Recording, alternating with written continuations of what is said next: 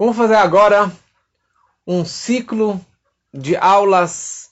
Na verdade, mais do que aulas, seriam histórias sobre o grande Baal Shem Tov, o mestre do bom nome, o Baal Shem Tov Akadosh, contar um pouquinho sobre sua vida e sobre seu legado.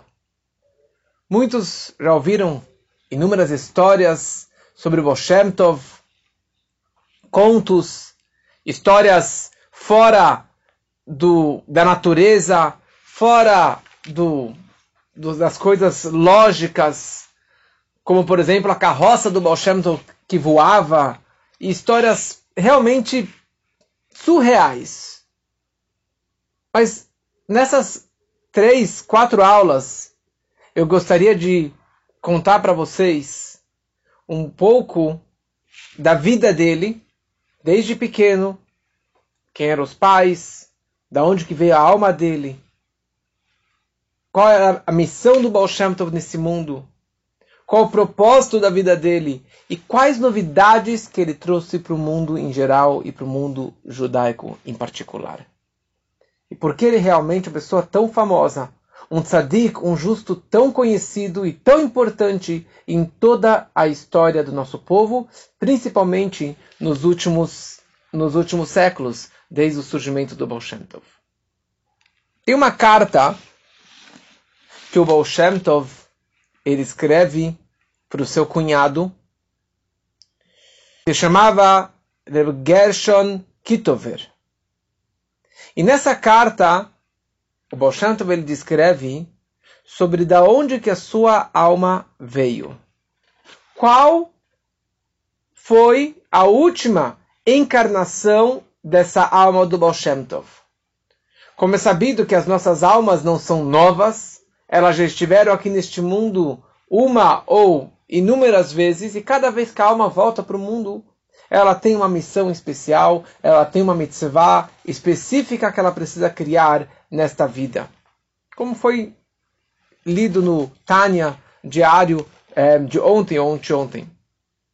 E assim, o Baal Shem Tov, ele descreve para o seu cunhado da onde que a sua alma veio. Foram uns 250 anos atrás. Vivia na cidade de Tzfat, no norte de Israel, um homem, um judeu simples, que ele estudava a Torá, seguia os mandamentos e fazia tudo correto e direitinho como que a Torá nos ordena. Uma pessoa muito sincera, mas uma pessoa extremamente simples, pobre. E um dia alguém bate na porta, ele abre a porta e quem estava lá, Elial, a navio, o profeta Elial. E no momento que ele entra, a casa estava cheia de luz, uma luz da santidade do profeta Elial. Ele escreveu para este judeu simples, ele falou, olha, me enviaram lá dos céus para conversar contigo, para que você revelasse para mim o que você fez no dia do seu bar mitzvah, quando você completou 13 anos, você fez alguma coisa que fez um estrondo lá nos céus, fez um barulho enorme. E eles queriam saber o que, que você fez. E como recompensa, eu, Eliel Navi, virei aqui diariamente para ensinar Kabbalah, mística, os segredos da Torá, as conversas dos anjos, as conversas dos pássaros e das árvores, os segredos divinos, toda a questão mística e cabalística. O homem vira para o Eliel Navi, olha só a coragem. Ele fala, Eliel Navi, com todo respeito, mas aquilo que eu fiz no dia do meu bar mitzvah, eu fiz entre eu e Deus, para mais ninguém. E se eu perder esse presente que está me oferecendo, paciência, eu vou perder, mas eu não vou revelar o meu segredo que eu, que eu fiz no dia do meu bar mitzvah. O Eliel Navi virou as costas, foi embora, volta para o tribunal celestial e conta o que o homem fez, o que o homem falou. E teve toda uma discussão no tribunal celestial, falou, olha só quão especial é este homem, que ele poderia receber as maiores revelações divinas, e apesar disso, ele optou em não revelar o segredo da vida dele. Então eles decidiram, decretaram no tribunal celestial que apesar que ele não contou para ele ao Navi, o Eliyahu Navi vai descer para este mundo e vai revelar para este homem todos os segredos da Kabbalah, todos os segredos do Zohar, as conversas dos anjos, os nomes de Deus, propósito do mundo e todas as questões místicas e cabalísticas. E assim ele foi, ensinou, ensinou durante muitos anos. Só que este homem acabou virando um grande tzadik. Só que ele faleceu sem deixar filhos, sem ensinar ninguém. E quando ele chega nos céus, teve uma grande alegria pelo fato que ele chegou nas alturas, mas, por outro lado, eles disseram no céu, fizeram um decreto que ele precisaria voltar para a terra. Porque ele não, ninguém se beneficiou do seu conhecimento. Ninguém aproveitou da sua sabedoria e do fato que ele era um grande tzadik. Então decretaram que ele precisaria voltar para a terra, uma reencarnação, que isso existe nas almas judaicas que têm uma missão nesta vida, só que ele vai voltar para o mundo para iluminar o mundo com Torá, amor ao próximo e preparar o mundo para a vinda do Mashiach. E este é a fonte da minha alma, da alma do, do Baal Shem Tov, do Reb Israel Baal Shem Tov. E a história é a seguinte: tinha um casal muito pobre, uma casa muito simples, na fronteira da cidade. Era um casal de muita idade, que se chamava Eliezer e Sara. Consta num dos livros que o Eliezer ele tinha 100 anos e a Sara tinha 90 anos. Da mesma forma que o Abraham, vindo patriarca, tinha 100 anos e a Sara tinha 90 anos e até então não tinha seus filhos, não tiveram filho. E nessa idade, Abraão e a Sara tiveram filhos. Só que nesse momento eles ainda estavam sofrendo que não precisavam, não poderiam ter filhos. Já que eles não tinham filhos, eles faziam uma mitzvah muito grande de Hachnasat Orchim, de receber visitas, hóspedes em casa, que é, um, é uma boa ação muito importante que nós fazemos semanalmente, no Shabat ou constantemente.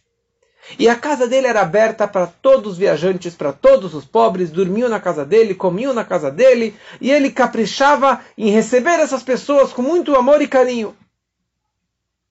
Um dia, em pleno Shabat, sexta-feira já de noite, Shabat já entra, e de repente entra um pobre carregando uma mochila nas costas, e pela lei judaica você não pode carregar nada na rua no Shabat e não pode vir de uma outra cidade, cruzar a fronteira de uma outra cidade para entrar no Shabat.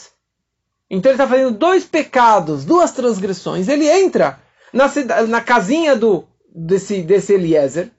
E só lembrando que naquela época todo mundo era religioso. 90% do povo era religioso, seguindo Torá, seguindo o Shabat, Kasher e tudo. O Eliezer, o anfitrião, se aproxima deste homem, recebe ele, tira o casaco, serve o vinho, serve a halá, serve a sopa, serve o peixe. E todos os outros pobres que estavam lá presentes começaram a desprezar esse pobre. Seu pecador, seu mexumot, como que você transgride o Shabat? E você viaja no Shabat e carrega na rua no Shabat? Que pecador! E começaram a envergonhar o homem. E o Eliezer, tranquilo, aproximou ele, colocou ele do lado dele, deu muito calor, muito respeito para ele aproximando este homem. E ninguém entendeu esse comportamento do Eliezer. Após o Shabat, o pobre estava indo embora. Ele vira para Eliezer, ele fala: Saiba que eu sou Elial Anavi. Eu sou o profeta Elial. E eu vim aqui te testar para ver realmente quanta paciência você tinha. E eu vim agora te a boa notícia que apesar da avançada idade, vocês vão ter um filho que o propósito dele vai ser iluminar o mundo. E essa foi a alma do Baal Shem Tov, que veio a nascer meses depois, Chai Elul, 18 de Elul de 5458, que seria 1600 1688. Trezentos e poucos anos atrás. Essa é a alma do Baal Shem Tov. Então agora falamos para vocês da onde que a alma dele veio e quem eram os pais e qual foi o mérito que os pais tiveram para levar e ter esse filho tão especial. Eu estava em dúvida se começava essa aula hoje ou se começava na semana que vem, porque daqui três semanas é Hayelul, 18 de Elul, a data do nascimento do Baal Tov. Bem hoje, o Hayom Yom, a leitura do, de uma frase diária, o primeiro livro que o nosso Rebbe escreveu, ali descreve a importância, a suma importância que tem de contar histórias judaicas, histórias de Hassidim, histórias que nós podemos aprender mensagens para nossas vidas, mensagens que podemos internalizar de uma forma do íntimo do íntimo para nosso nossa alma, para o nosso comportamento, fazer boas ações. Então, por isso que isso foi, na verdade, é, de última hora, mas decidi então dar essa aula já hoje e mais três aulas nas próximas três semanas. E o nome dele é Israel. Ele nasce e os pais deram para ele o nome Israel. Porque Israel é o nome do nosso povo, povo de Israel. Am Israel. Por quê? Porque o propósito da, da jornada da alma do Baal Shem Tov, da vinda da alma do Baal Shem para esse mundo, é para salvar e iluminar as almas do povo de Israel. Um povo que estava desmaiado. Um povo que estava se afastando cada vez mais do Criador, por histórias que irei contar em seguida. Como é sabido, que se uma pessoa ela desmaia e você chama ele pelo nome dele, o nome judaico, você acorda aquela pessoa. Porque você chamando o nome judaico, você desperta a alma, a essência da alma daquela pessoa. Então, o Baal Shem Tov foi chamado de Israel que o propósito dele foi para despertar as almas desmaiadas e afastadas e esquecidas e adormecidas para que eles voltassem para se conectar mais com Deus. Que consta que com três meses de idade, o Baal já falava e já caminhava. A gente vai entender aqui que, na verdade, é uma alma que veio dessa alma anterior, dessa outra encarnação, e o mérito do seu, grande, do seu pai, o grande tzadik, o Rabbi Eliezer e a Sara. Então ele já nasceu com um dom sobrenatural. E ele foi educado pelo seu pai. Seu pai, um grande professor, um grande mestre, um grande tzadik. E o pai deu para ele uma ótima educação no berço, uma educação judaica. Com três ou quatro ou cinco anos, Eliezer falece. E antes que o pai falece, ele vira para o filho e ensina para ele duas mensagens que serão o comportamento, que serão o seu guidance, a sua um, orientação para toda a sua vida. Primeira coisa, você não deve temer nada e ninguém. Somente Deus um e único. Não temas nada. É a segunda mensagem, meu filho.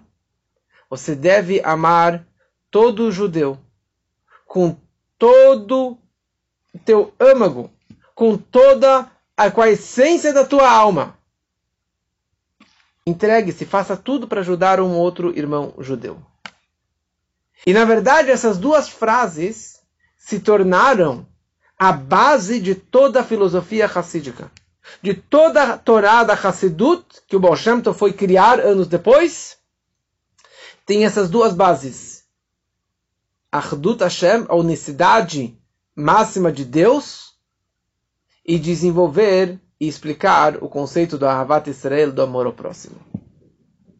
E toda a ideia é de trazer essa alma, essa espiritualidade dentro do físico, dentro do corpo material. E assim o Baal Tov, com 4 ou 5 anos, ele fala o Kaddish, a reza pelo pai falecido, durante um ano. Quando ele completa um ano de Kaddish pelo pai, a mãe dele, a Sara, também acaba falecendo. E de repente o, o Baal Tov, com 5 anos, ele está órfão do seu pai e da sua mãe, abandonado, sem família, sem ninguém. E as pessoas moravam lá no shtetl, nas aldeias, aldeias no meio do campo, da floresta, aldeias simples, pessoas muito pobres, muito simples, e inúmeros órfãos naquelas comunidades. Então tinha lá um orfanato, a comunidade adotava essas crianças, davam para ele cama, um cobertor, um pãozinho para comer, mais educação? Não. Amor de pai e mãe? Não. E assim o Boshantov ele começou a crescer. E ele estava sofrendo muito vendo esse povão ao seu redor. Povão simples fisicamente, financeiramente, mas pessoas simples de espírito. Pessoas simples que não, não, não sabiam rezar, que não sabiam estudar, que não sabiam nada de judaísmo, de Torá. E isso estava fazendo ele sofrer muito. E as pessoas olhavam para ele, gozavam dele e, e faziam assim coisas que magoaram ele muito. Então um dia, ele com seus 5, 6 anos, ele decidiu fugir para a floresta. Ele foi para a floresta e fica lá passeando três dias. E a cidade ficou desesperada, chamaram a polícia e foram para cá, para lá, procuraram ele e ninguém achou o Bolshantov. Depois de três dias, o Bolshantov volta para a cidade e todo mundo pula nele e fala: Onde você estava? Você está louco? O que, que você fez? Falou: Fui pela floresta, passei na floresta, qual o problema? O que, que você comeu? Falou: ah, Umas frutinhas lá, uns morangos, algumas coisinhas lá no meio da floresta. O que, que você bebeu? Fui no riacho, tomei água, qual o problema? Você não tem medo dos animais? De dormir sozinho na floresta? Falou, não. Medo?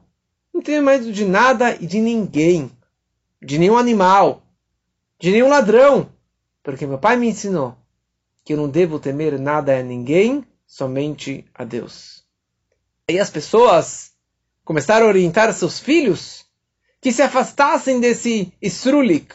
O apelido dele era Isrulik. Israel é Isrulik, né, no diminutivo. Falou, se afastem desse Strulik, ele é louco, ele é um garoto estranho, fica na floresta, é melhor se, se afastarem dele. E um dia, o Bolshantov ele leva seus amigos para a floresta. Vão, vão, passear na floresta, vão atrás do Bolshantov, do pequeno Strulik, e de repente aparece um lobo, um lobo enorme. As crianças entraram em pânico. E o Bolshantov vira para as crianças e falou: O que vocês estão com medo, criancinhas? Vocês devem temer somente a Deus e nada mais. E na hora que ele falou essa frase, o lobo virou as costas e foi embora. Ele volta para a cidade e tinha lá uma, uma escolinha, tinha lá um heider, mas ele não se adaptou, não tinha ninguém no nível dele que pudesse ensinar para o grande conhecimento dele, a, cabe, a cabeçona que ele já tinha tão, de tão pequeno. E assim ele começou a ir pela, pela floresta, passeando cada vez mais sozinho. E certa vez ele chega na floresta e ele vê uma cidade enorme. Ele vê crianças com peot, com kippah na cabeça, com tzitzit para fora, assim um palácio enorme, assim uma realmente uma coisa estranha. Falou, já vim aqui inúmeras vezes, mas eu nunca vi essa imagem, nunca vi esse palácio e um povo tão grande de judeus não estava entendendo o que estava acontecendo. E de repente ele se aproxima do palácio e ele vê um judeu de barba grande, peote, um straimal assim com um chapéu enorme. Falou: Uau! Ele foi lá, foi falar com esse rabinão e o rabinão vira para ele e fala: Ingol, Ingol, criancinha, criancinha, repita comigo. Deus abandonou a terra. Repita comigo. Deus abandonou o mundo. E naquele momento ele entendeu que isso aqui era, na verdade, era só uma miragem, era só a força da clipá, do Satã, da força do mal, que veio aqui para testá-lo.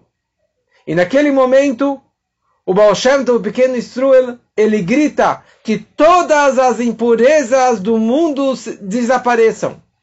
Itpardu aleaven que todos aqueles que fazem o mal desapareçam, desapareçam. E naquele momento, toda aquela imagem, toda aquela miragem, aquelas crianças, aquele velho, o palácio, tudo desapareceu. E o Moshe entendeu que isso era mais um grande teste na sua vida, Da mesma forma que o patriarca Abraham também passou por dez testes e teve o sacrifício do seu filho, que eram testes para ele superar e crescer na sua fé e na sua conexão com Deus. Outra vez,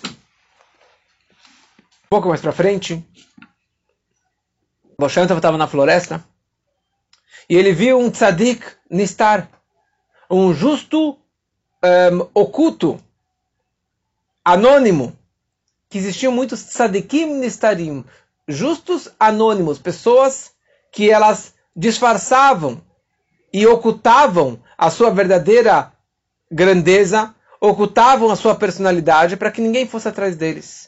Eles tinham missões secretas ao redor do mundo. Falaremos um pouquinho mais sobre os tzadikim nistarim. E o Boshantov observou esse homem, quer dizer, não era um charlatão que nem o outro, é um homem sincero, o homem sentado, é, rezando por horas e horas com talit e com tefilim. De repente ele guarda o talit, guarda o tefilim, ele pega uma Gemara, um livro do Talmud e começa a estudar, senta na pedra, fica lá estudando horas. Daí ele tira da sacolinha um pão duro, lavou as mãos no rio, comeu o pão e ficou lá algumas horas e Balchan estava atrás da, da moita lá assistindo, observando sem fazer barulho nenhum. Quando o homem pega a sacola para ir embora, o Baal sai do esconderijo, do esconderijo, vai atrás do homem e fala: Shalom Aleichem, Rabid. Bem-vindo, senhor Rabino. E eles começaram a conversar. Falou: O que, que você está fazendo aqui, sua criança? Sozinho na floresta? Falou: Sim, eu gosto da floresta. Não tem pessoas ruins, pessoas más. Não tem maledicência, não tem lachonará. Não tem ataque, não tem inveja, não tem nada, só tem aqui a pureza da floresta, da natureza. Falou, quem é teu, quem é teu pai? Falou, meu pai era Eliezer. Ah, seu pai era Eliezer. Ele era um tzadik nistar, ele era um desses justos anônimos ocultos. Então vamos estudar um pouquinho. Eles convidam o Baal Shem Tov para sentarem e estudarem um pouquinho de Gemara, o tratado de Pesachim. E ficaram lá estudando e o Baal adorou o contato com esse grande mestre, com esse grande rabino. E no final da conversa, no final do estudo, este homem vira para o Baal e fala, olha, se você quiser, você pode me acompanhar. Se não, você pode voltar para a cidade, mas não conte para ninguém o que você viu aqui na floresta. Isso aqui foi o Baal estava esperando tantos anos esse convite. Ele falou, mas é óbvio que eu vou te acompanhar. Com a maior alegria. Não devo nada para ninguém naquela cidade. E daí o Bolshanto começa a acompanhar este homem. Que ele não sabia e não ficou sabendo qual era o nome deste homem. E eles viajaram juntos. E a condição era que eles precisavam manter o sigilo e, a, e, e, e que ninguém soubesse que eles eram tzadikim, justos, pessoas de alto nível, de grande conhecimento. Então eles se fantasiavam, se camuflavam como pobres ignorantes, chegavam na cidade, não tinham de dormir, chegavam na sinagoga, deitavam no banco e ali eles dormiam lá no banco. E as pessoas gozavam deles e, e, assim, não davam nenhum respeito para essas pessoas.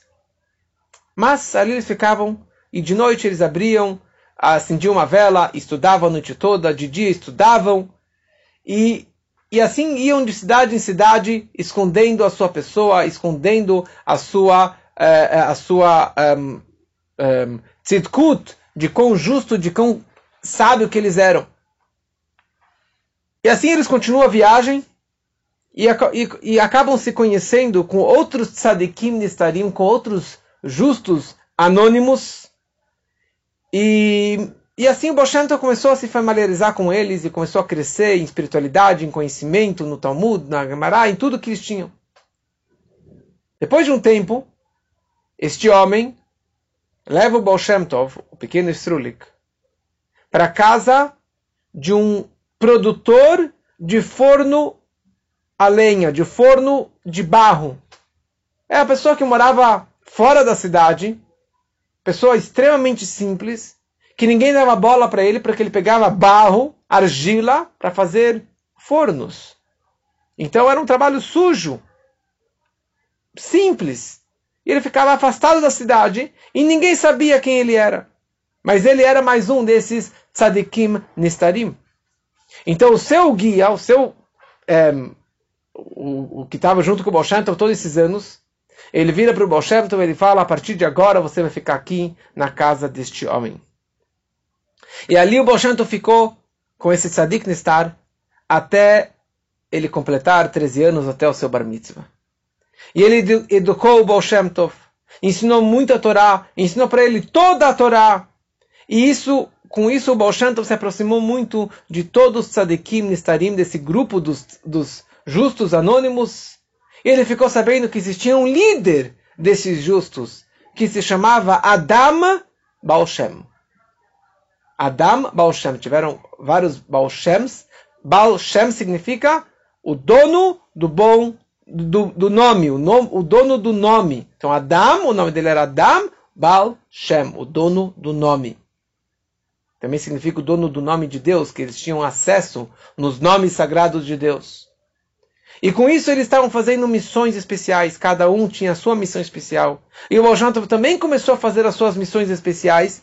E na verdade, o que esses homens faziam, basicamente, eles, um, ehm, eles salvavam famílias judaicas que foram colocados no calabouço, ou na verdade naquela época era colocado num buraco, porque tinha lá o judeu que alugava uma hospedagem do senhor feudal, ele alugava um hotelzinho, alugava um barzinho, tinha sua casa e precisava pagar aluguel. E se ele não pagava aluguel, a forma dele conseguir o dinheiro. Ele pegava a família, o homem, a mulher e os filhos e colocavam num buraco no calabouço. Isso era muito, muito comum naquela época. E as pessoas iriam depositando dinheiro. Se um dia juntar o dinheiro que ele estava devendo, ótimo, eles vão ser salvos e redimidos. Se não, vão ficar lá até morrer. Então, esses justos anônimos, o trabalho principal deles era fazer a maior mitzvah que se chama Pidyon Shvuim, salvar e resgatar prisioneiros judeus. Hoje, nos Estados Unidos, existe um, um grupo que se chama Aleph, que trabalham e ajudam prisioneiros judeus nas prisões americanas. Então, o trabalho deles, ao invés de se dedicar em trabalhos espirituais e de ensinar Torá e mística para as pessoas, eles simplesmente iam de cidade em cidade, salvando, arrecadando dinheiro para conseguir salvar mais e mais prisioneiros. E o Baal queria muito participar desse grupo dos Sadikim Nestarim. Só que, para ele participar, para ele ganhar a carteirinha de sócio, ele precisava completar o Bar Mitzvah. O mínimo, ele precisava ter Bar Mitzvah 13 anos. Até que, finalmente, em 5472, o Baal Shem Tov, ele entra no grupo. O Baal Shem Tov, ele participa no grupo dos Tzadikim Nistarim. 1712. Ele entra no grupo. E aí ele começa a fazer atividades, ele começa a participar e começa a ajudar as pessoas para saírem da prisão. Vamos parar essa história um pouquinho e vamos ver um pouquinho a história do mundo naquela época. Nos anos 1648, 1649, ou seja, 40 anos antes do nascimento do Baal tiveram os ataques que eram chamados ataques de Tach e Tat, que é, o, que é, o, que é o, as letras do ano 5408, 5409, que mudou totalmente a vida dos judeus. Os judeus eles estavam morando na Polônia. Inicialmente, eles saíram da Rússia, saíram de outros lugares, foram para a Polônia, que tinham menos pogroms, menos ataques contra eles do que tinha na Rússia. Mas, por outro lado, tinha muita opressão dos poloneses, dos porets, dos senhores feudais, dos condes. E eles ali alugavam casas, alugavam terras dos príncipes. E todo príncipe, todo conde tinha o seu moshke, Moshe, Moisés, o seu Moisésinho, né? O, o apelido deles eram os Moshe ou Moishke. Eles eram os ajudantes desses condes, desses porets. Eles tinham essa conexão com o poret, mas o povão polonês, eles eram muito antissemitas.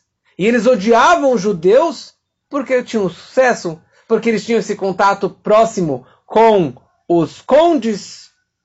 Até que chegou o Khmelnytsky.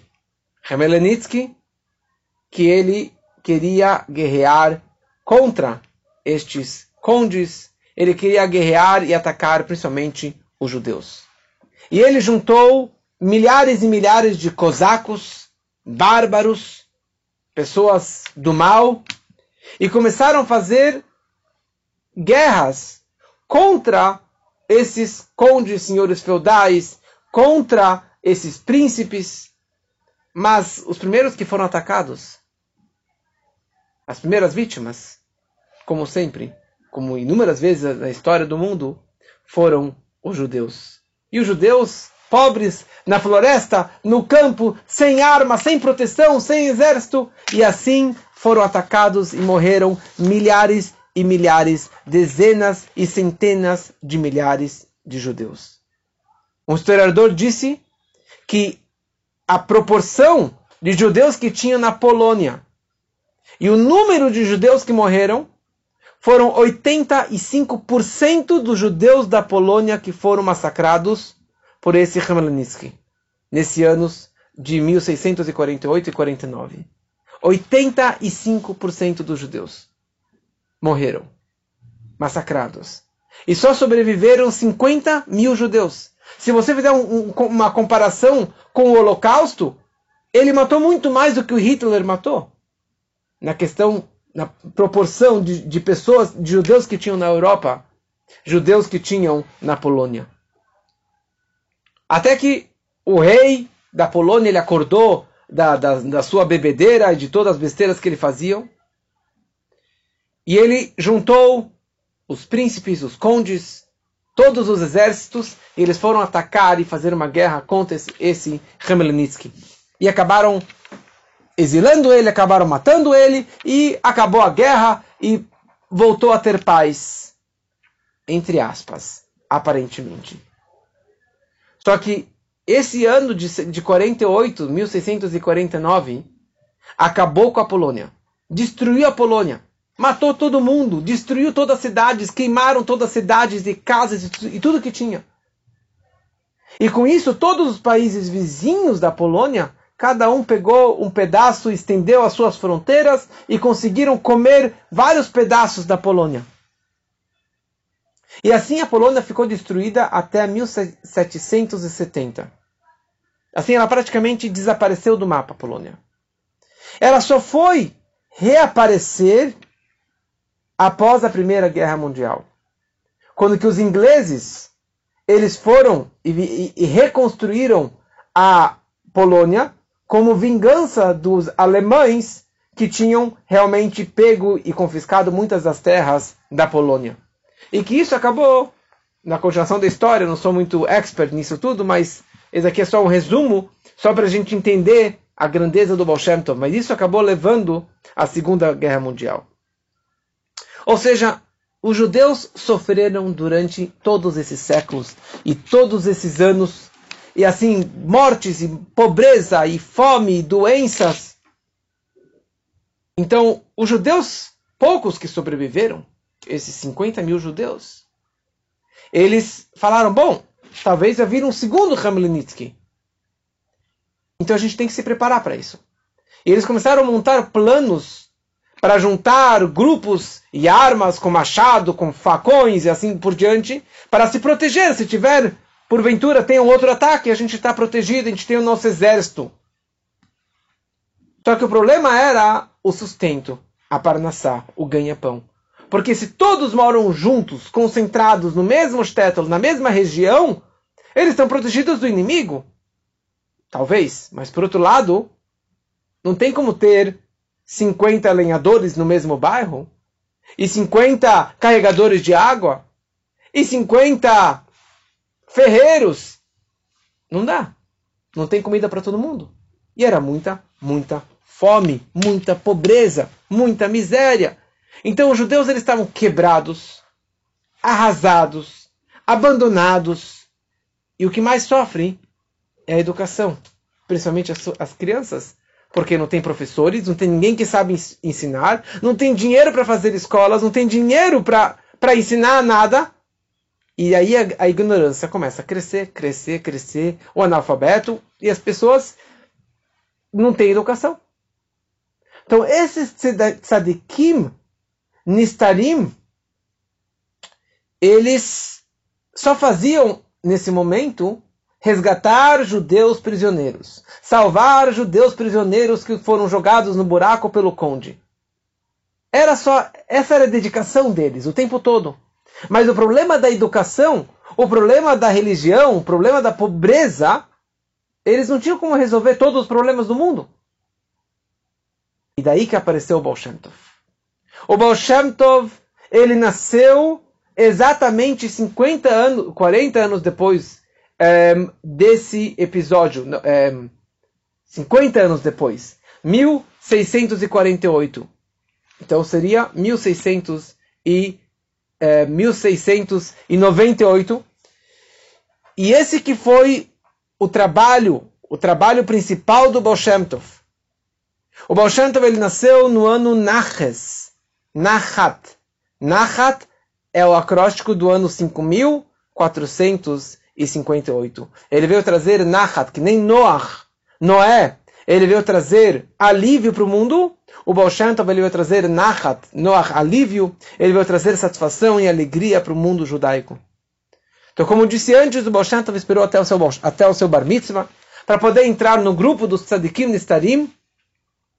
E ele acabou expondo no grupo o seu plano, os seus vários planos, e aceitaram. E acabaram nomeando o jovem Strulik como o líder, o novo líder dos tzadikim nistarim. E o Tov aqui ele tinha três estratégias, três planos para reverter o futuro do judaísmo. Primeiro plano é ajudar os judeus financeiramente, para que eles possam ter um sustento, para que eles possam ter dinheiro. E aqui nós percebemos que a primeira mitzvah, você quer ajudar uma pessoa, você tem que ajudar ele a pagar as contas. Você tem que ajudar ele a comprar comida para ele não perder o emprego, para ele não perder a casa, não perder o dinheiro, não perder a, a, a, a, coisas básicas da vida. Mas como que você vai ajudar essas pessoas a ganharem dinheiro, a ter esse sustento? E o Bolshento fez a seguinte estratégia. Ele espalhou esses tzadikim nistarim por, pelas feiras das várias cidades ao redor. Eles chegavam na feira e encontravam lá o Yanko, o Jacozinho. Falou, Jacó, você está aqui? O que, que, você veio fazer hoje? Ah, hoje eu vim comprar um pacote de farinha para ir lá na outra esquina tentar revender. Mas já tinham outros vários fazendo a mesma coisa, comprando maçã, comprando banana e tentando vender, ganhar dinheiro, mas não conseguiu nada. Então esse tzadik começa a abrir um papo gostoso e ele vira para ele, para esse Jacozinho, ou para o Moisés, ou para Surale, e fala: por que você não vai para o interior? Lá no interior, você pode alugar um hotelzinho, um barzinho lá do conde, do senhor feudal, e você vai ter seu sustento. Você vai ganhar muito mais do que você ganha hoje. Você vai poder ir na floresta cortar lenha, vender para os condes, para os príncipes. Você vai poder ser o carregador de água. Você vai poder ser o pastor. E assim por diante. E os homens falaram: Como? Eu vou sair daqui? Imagina, vai voltar um Hamlenitsky, vai vir um outro antissemita e vai atacar o nosso povo. Vou estar lá sozinho na floresta, sem ninguém, sem exército. E ele falou para ele: Querido, Hamlenitsky já morreu. E não se preocupa que não vai acontecer isso de novo. Pode ir para lá. Falou: Tudo bem, mas eu não tenho dinheiro para fazer nada, para começar um, um, um business novo. Falou: Não tem problema. Tô. Quanto você precisa? 50 moedas? Estou aqui as 50 moedas. Eu estou te ajudando. Vai lá, eu te empresto o dinheiro. E ele convenceu o homem. O homem pega a mulher, pega os filhos e vai lá e aluga um hotel, aluga um barzinho e começa a trabalhar começa a ganhar dinheiro. E começa a crescer na vida. E daí as pessoas começaram a sair do centro, sair dessa grande concentração e começaram a ganhar dinheiro. E começaram a crescer na vida. Então, já que as pessoas têm dinheiro, não tem tantos pobres, e não tem tantos judeus que são jogados no buraco, então o trabalho de resgatar, de redimir os prisioneiros foi baixando, foi diminuindo gradativamente. Então, os judeus começaram a respirar, a engordar, a ter mais dinheiro, devolver os empréstimos, e assim eles foram salvando dezenas e centenas de famílias para que pudessem ter o seu autossustento. Plano número 2, disse Baal Tov. Ele espalha esses tzadikim para que eles fossem até as pequenas sinagogas, as casas de estudos das, da, da cidade, de cada cidadezinha. E de repente aparece lá um tzadik nistar, esse justo anônimo, disfarçado, camuflado de um, de um pobre coitado. Só que ele chega lá, ele começa a conversar com as pessoas. Ele não fala o nome dele. Ele começa a perceber que 80% das pessoas são analfabetas. Ele fala, você gostaria de aprender o Aleph Beit? Sim. Essa letra é o Aleph, essa letra é o Beit, essa letra é o Gimel, essa letra é o Dalet. E ensina para ele todo o alfabeto hebraico. E ele pergunta para eles, por que, que vocês não contratam um professor para ensinar vocês, adultos, e mais ainda seus filhos, as crianças, seus netos? Falou, não temos dinheiro. Não conhecemos ninguém para contratar. Falou, tá bom, tu sabe o que? Eu vou fazer um favor para vocês. E eu serei o vosso melame, do vosso professor. E ele começou a dar aula para os adultos, dar aula para as crianças, dar aula para os velhos.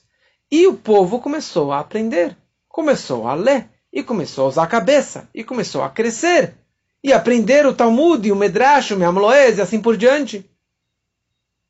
E eles acabaram sendo mentores e orientadores dessas pessoas também. Isso melhorou o casamento, melhorou o relacionamento de pais e filhos, melhorou a paz na comunidade e começaram a lidar com os vizinhos é, antissemitas e conseguiram ajudar também para fazer as pazes, pagando as contas. E daí, depois de um período, depois de alguns anos, que ele já conseguiu ensinar o povo o que faltava para eles Torá, o estudo da Torá, de repente, da mesma forma que ele apareceu, de repente, ele pega a mochila, vai embora e desaparece. E viaja centenas de quilômetros de distância e vai para uma outra cidade e começa o plano tudo de novo. Se encontra com as pessoas e começa a ensinar para eles o Aleph Beit, e começa a ensinar a Torá para os adultos e para as crianças, e a, e a comunidade começa a crescer espiritualmente e no conhecimento da Torá. Quando aquela primeira cidade percebeu que o professor sumiu, ficaram desesperados e começaram a chorar. Eles falaram: Bom, agora nós temos dinheiro e nós queremos um novo professor. Então eles mandaram um mensageiro para ir para uma cidade maior, procurar um rabino, um professor, para ensinar para eles a Torá. E assim a cidade começou a crescer. E as crianças começaram a crescer já com um berço de Torá, um berço judaico. E o maior objetivo era quando essas crianças, esses jovens, cresciam e iam para uma yeshiva, para uma casa de estudos, e aí o resto resto, o resto eles vão casar, vão construir as suas famílias, mas eles já serão pessoas eruditas e conhecedores da Torá. Terceiro plano do Baal Tov. O terceiro plano do Baal Tov era debater e ir contra ao que se chamava Magid, Magid são preachers, pessoas que eles vinham de cidade em cidade, eram pessoas que conheciam um pouquinho de Torá, mas conheciam muito Mussar. Mussar é uma linha mais dura do estudo da Torá. Então, esses Magidim, esses palestrantes, eles chegavam na cidade, cobravam pela palestra, ganhavam muito dinheiro, e eles, a cidade inteira vinha escutar o grande discurso desse homem, e o que, que ele discursava?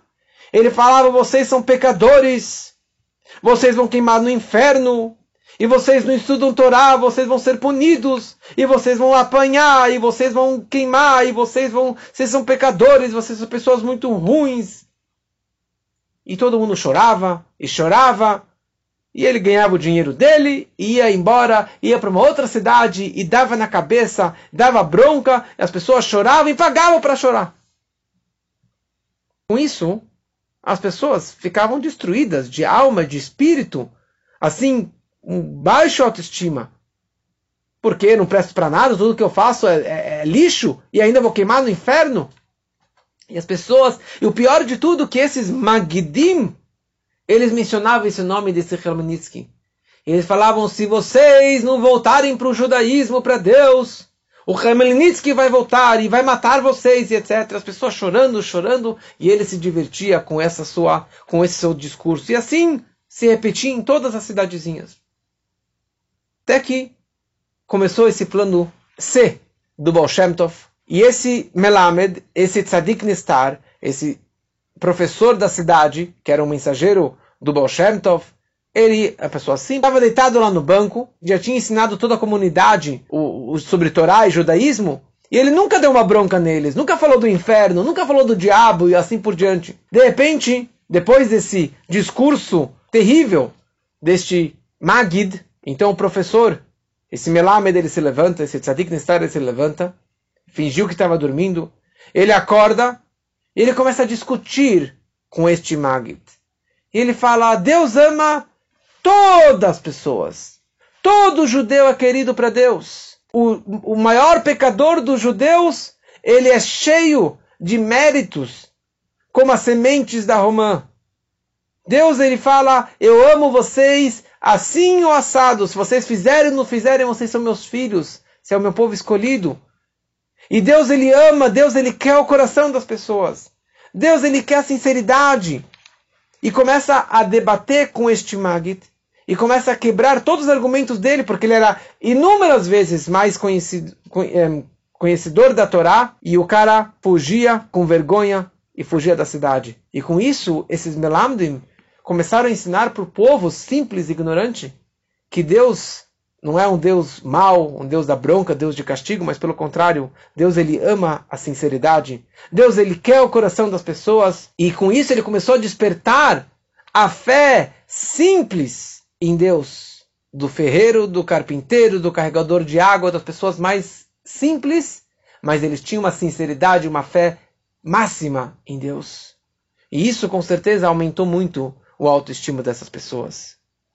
Então essa frase, Deus ama o coração. Semana passada eu contei aquela história do homem que trouxe o coração para Deus, o coração da vaca, do, do boi, e Deus abraçou e gostou desse donativo dele. E aqui tem mais uma história, e com isso eu concluo hoje. Eliezer Liebman era um, uma pessoa simples, um carregador de água. E certa vez o Baal Shem Tov, ou talvez um outro tzadik Nestar, chega na cidade dele. E ele começa a falar essa frase: Deus, ele gosta, ele quer o coração das pessoas. Deus, ele quer o coração das pessoas. E Deus, ele é, e traz aquela história do Talmud, que o rico trouxe uma vaca gorda, um boi gordo para Deus de presente, e o pobre trouxe lá umas plantinhas, uma grama de presente para Deus. E Deus vira para o rico e fala: saiba que a grama do pobre vale muito mais do que a sua vaca enorme, que o seu grande donativo. Vale muito mais o coração sincero daquele pobre, coitado. Eliezer volta para casa. Ele conta para a esposa que Deus ele quer o coração. Deus ele quer a nossa sinceridade. Deus quer que nós estejamos próximos dele. Então ele decidiu, ele chamou o outro carregador de água. E esse Eliezer, ele tinha o dinheirinho, porque ele dava água, tirava água do poço, entregava água para os ricões da cidade. Então ele ganhava um bom dinheiro, um bom salário. Então ele chama esse outro carregador, que era muito mais pobre, que não tinha os ricos da cidade para servir. Ele falou: vamos trocar o seguinte. Até hoje você que trazia água para Deus na sinagoga. E eu que dava para os ricões água. Então vamos trocar. A partir de agora, você dá água para os ricões e você vai ganhar muito mais do que eu. E eu simplesmente vou trazer água para a sinagoga e de coração eu vou servir a Deus. E foi isso que ele fez. E começou a trazer água diariamente para a sinagoga de graça. E cada vez mais pobre. E um dia ele pegou a água do poço e levou para casa. E a mulher pega o, o, balde, vira o balde e tinha um peixe lá dentro. Ah, ótimo, vai ter um peixe para o Shabat. Ela abre o peixe e tinha um diamante dentro do peixe. E ela começou a chorar. E vira para o marido. E o marido, feliz da vida, falou: Olha só, imagina, um diamante, vamos pagar nossas contas. E a mulher falou: Não, Eu acho que eu estou roubando de alguém, não posso fazer isso. E eles foram falar com o Rabino, e o Rabino falou: o dinheiro é seu, o diamante é teu, vai lá, vende, o dinheiro é todo teu. Não é roubo de ninguém, pela lei, pela, pelo Talmud. Mas eles eram tão simples e tão uma fé tão pura em Deus que eles não aceitaram esse diamante. Eles foram, venderam o diamante, pegaram todo o dinheiro e deram para, para tzedakah, para caridade, para doação. Mas Deus não fica nada, não fica devendo nada para eles. E eles acabaram tendo dois diamantes, dois filhos, dois enormes tzadikim, os dois irmãos conhecidos, Rabbi Eliezer, Rabbi Elimelech Melizensk e Rabbi Zusha de Anipoli. Então isso, na verdade, que eram dois tzadikim, gmurim, dois grandes tzadikim, então aqui nós entendemos um pouquinho do trabalho do Baal Tov e semana que vem traremos mais algumas histórias para conhecermos melhor a vida e a revelação da vida do Baal Shem Tov.